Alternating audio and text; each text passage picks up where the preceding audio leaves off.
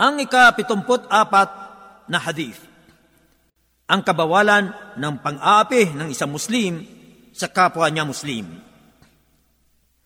عن عبد الله بن عمر رضي الله عنهما ان رسول الله صلى الله عليه وسلم قال المسلم اخو المسلم لا يظلمه ولا يسلمه ومن كان في حاجة اخيه كان الله في حاجته Si Abdullah ibn Umar, sumakanila nawa ang kaluguran ng Allah ay nagulat. Katotohanan, ang sugo ng Allah sallallahu alaihi wasallam ay nagsabi, ang isang Muslim ay kapatid ng isang Muslim. Hindi niya ito inaapi at hindi rin ito pinababayaan. Kaya, ang sinumang nagpahalaga sa pangangailangan ng kanyang kapatid, ang Allah ay magpapahalaga rin sa kanyang pangangailangan. Isinalaysay ni Al-Bukhari, hadith bilang anim na libo at uh, siyam na daan at limamput isa at ni Muslim hadith bilang uh, limamput walo. Ang tagaulat ng hadith na ito ay uh, nabanggit na sa hadith na ika-dalawamput dalawa.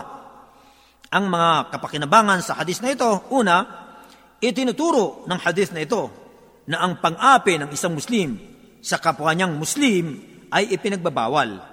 At uh, gayon din na ipinagbabawal sa isang Muslim ang pagtalikod niya sa kapatid niyang Muslim habang inaalipusta ito ng ibang tao o napipinsala ng anuman. Bagkos, kailangan niyang ipagtanggol ito at tulungan sa lahat na nakapipinsala sa kanya. Pangalawa, isinasalaysay ng hadis na ito kung paano punuan ang pangangailangan ng mga tao sa abot kaya.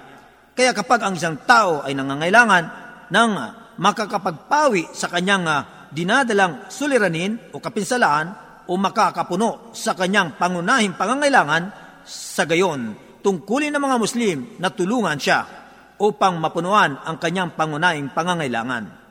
Pangatlo, nauunawaan sa hadis na ito na ang pagbibigay kasiyan sa puso ng mga Muslim ay naibigan ng Allah at kanyang kinasusuklaman ang pagbibigay ng kalungkutan sa kanila. Kaya ang dapat sa mga Muslim ay maging masigasig sa pagbibigay kasiyahan sa kanila at umiwas sa pagbigay sa kanila ng anumang nakalulungkot sa kanila.